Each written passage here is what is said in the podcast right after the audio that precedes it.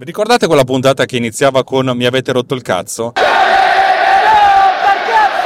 Ecco, ho il cazzo rotto anche oggi, e molto. Non dipende però da quello che sto per dire, per cui cercherò di essere molto più costruttivo, anche se questa volta le persone che mi fanno arrabbiare sono un pochettino più adulte e un pochettino più subdole. Detto questo, diciamo che facciamo partire la sigla.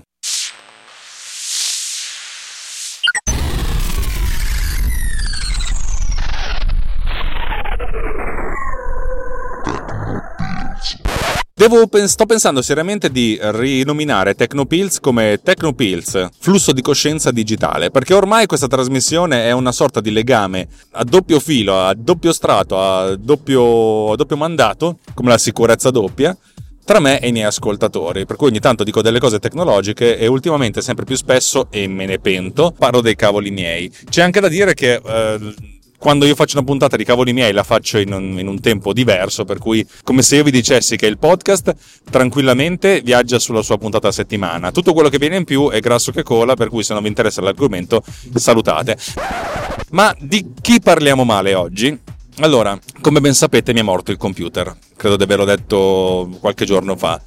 È stata una cosa molto complicata, molto, alla fine ho capito qual è. Il, la serie dei MacBook Pro del late 2011, cioè della fine del 2011, aveva un guasto riconosciuto da Apple alla scheda madre eh, nella fattispecie nella scheda video della scheda madre, che è una scheda AMD. Apple aveva fatto un richiamo per questa cosa, io ho partecipato al richiamo e gratuitamente mi hanno sostituito la scheda madre Peccato che me l'abbiano sostituita comunque con un'altra scheda madre che anche quella non aveva lo stesso problema, che si è presentato mercoledì scorso. Purtroppo da gennaio, dal primo gennaio di quest'anno, quel Mac è dichiarato vintage, perché è un obsoleto vintage, cioè, per cui non è più non, è più, non solo riparabile in garanzia, non è proprio più riparabile perché Apple non, de- non detiene più dei, dei componenti anche chi ripara Mac vintage ha detto che la macchina è da buttare. Mi sto cercando di, di documentare su subito.it se ci sono delle occasioni per comprare un MacBook Pro da 15 che magari non funziona ma che ha la scheda madre eh, in modo da montarci sopra le mie robe e vedere se funziona.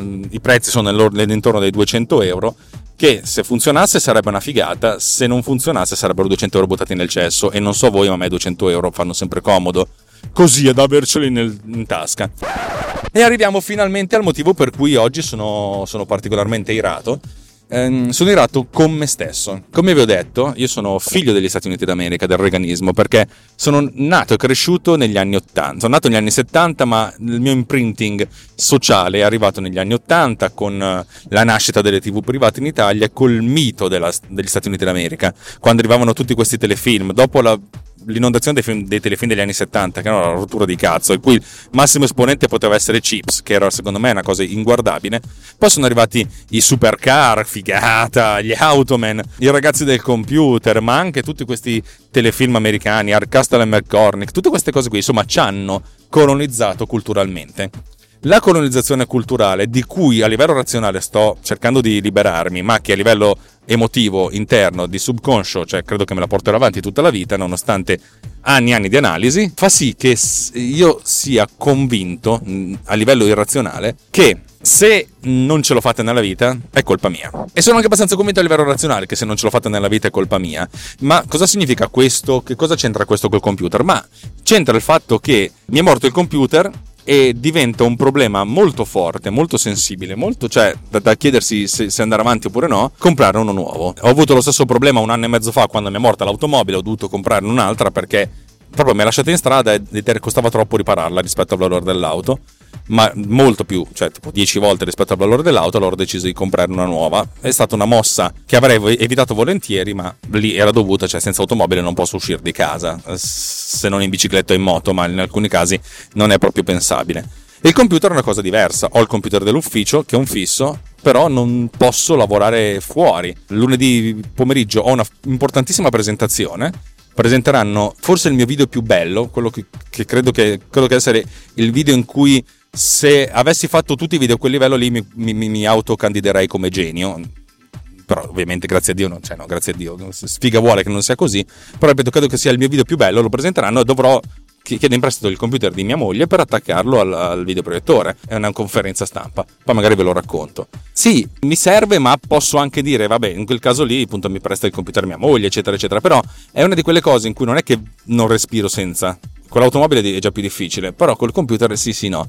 E il fatto di non potermi permettere di dire vaffanculo, vado in un Apple Store, to, faccio anche un finanziamento, faccio un leasing, faccio un, un, noleggio operativo, però come dire, lo faccio senza preoccuparmi troppo, mm, fa, mi, mi, fa sentire male, mi fa sentire veramente come se avessi sbagliato una porta, un'uscita dell'autostrada, anzi ne avessi sbagliate 10 di seguito e fossi arrivato in un punto in cui non posso più tornare indietro e che non mi farà andare più avanti. E che è una cosa terrificante, terribile, non, non, non, fa per niente bene. Tutto questo perché è una cazzo di scheda grafica fatta male da AMD e infatti dal mio punto di vista io per sempre acquisterò Nvidia per quanto concerne le schede fisse, quanto mi, per quanto mi è possibile poi Apple vende queste cavolo di AMD, eh, che palle. Insomma, mi fa sentire male. E la cosa che mi fa girare più i coglioni, non a me, ma a un sacco di altra gente che io conosco, sono quelli che nei podcast invece fanno opulenza digitale. Ora, non credo che tutti debbano fare come me e andare a guardare le 500 le 500 lire, non le 500 mila euro, le 500 lire, perché espormi così non è una cosa che mi fa bene punto, da un, certo punto di vista, però sono sicuro che il mio podcast lo ascoltano relativamente in pochi, per cui dubito che tra i miei clienti ci sia qualcuno che lo ascolta. Se lo ascolta ti saluto, eh, ora hai, hai visto un pezzo del mio cuore aperto.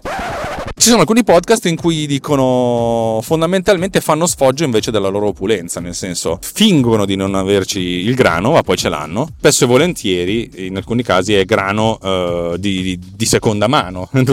Io dico sempre: se tu i soldi te li guadagni da solo, fai tutto il cazzo che vuoi. Quando te li dà Papino, devi almeno tenere il becco chiuso. Oppure, nel senso, fai un sacco di lavoro, fai un sacco di soldi, c'hai un sacco di roba, se ce lo viene a sbattere in faccia non è, non è, non è bello. C'era un tempo in cui essere arricchito era, era visto come una, un calo di nobiltà. E quel tempo lì, avete presente in Titanic, in Titanic, quando dicono che quella lì aveva fatto i soldi per cui era guardata male dai nobili. C'era un tempo negli anni 70, 80, che se qualcuno ti sbatteva in faccia il fatto che si era arricchito, che aveva i soldi, e cazzo, era, era considerato un cafone. Poi è arrivato il berlusconismo, il, il post-reganismo, cioè il fatto di essere eh, la gente trendy e allora essere ricchi è diventato un plus. Ma la libidine è qui, amore. Sole, whisky, sei in pole position. Una cosa di cui non è che uno si deve vergognare di essere ricco, però non, cui, una cosa di cui uno deve vantarsi, come se fosse una, stata una, uh, una conquista culturale. Va bene, Detto questo, cioè, quando qualcuno mi dice eh, ho due Apple TV, una, to- una, ce l'ho in salotto e l'altra ce l'ho in, in cameretta, perché giustamente è il minimo, eh? anzi una per ogni televisione bisognerebbe averne, e tu dici, eh, questo, questo è un'opulenza del cazzo, cioè, non, non, ma non venirlo a dire, cioè nel senso c'è un sacco di gente che sogna di avere un Mac e non se lo può permettere e, e tu dici così. Oppure quelli che dicono, eh, tanto sapete chi sono, eh, non voglio, io, io, tutta questa gente la rispetto, l'ascolto continuamente, fanno degli ottimi prodotti, però a volte hanno un atteggiamento che, ripeto, eh, secondo me è un po' spigoloso. E lo dico perché io ho continuato ad ascoltare, ma tanta gente che conosco ha detto io questi non li ascolto più perché mi dà fastidio il fatto che mi sbattano in faccia che hanno i soldi. Oh, bello, mi piace come approccio.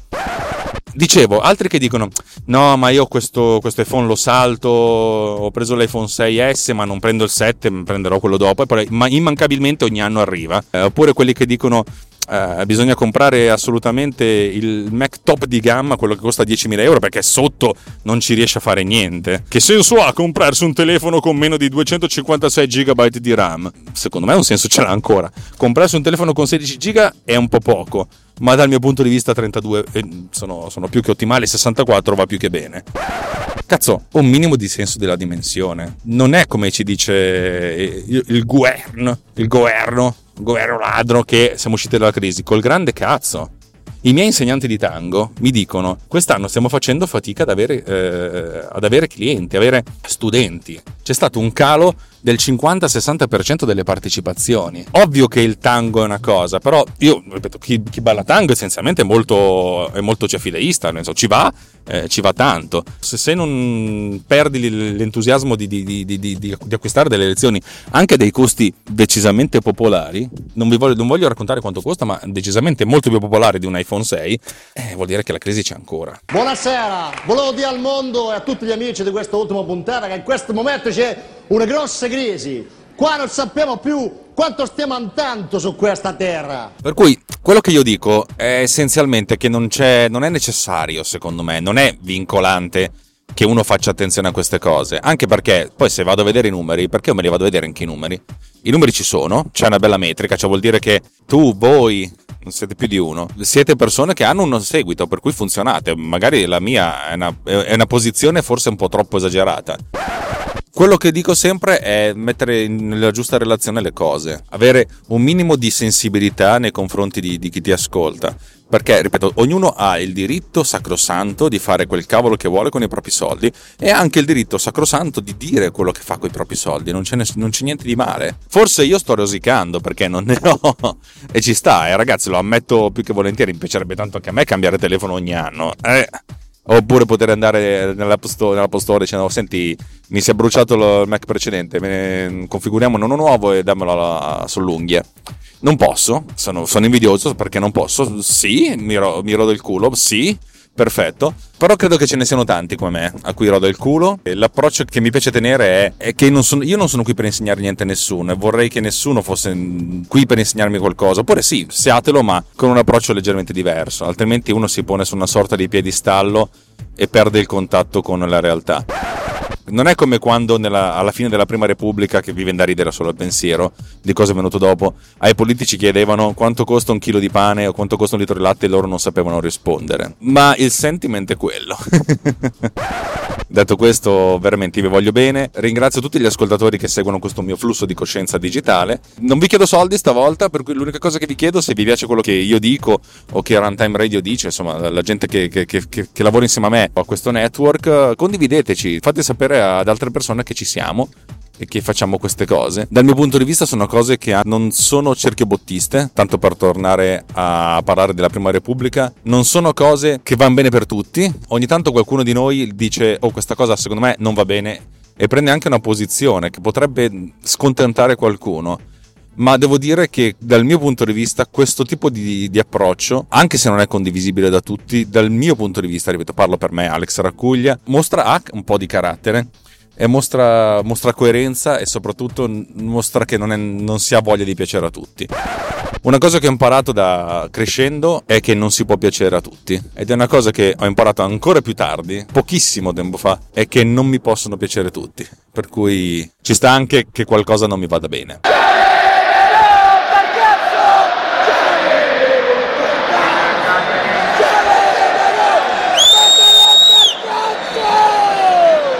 Ciao ragazzi, un bacione. Ciao ciao.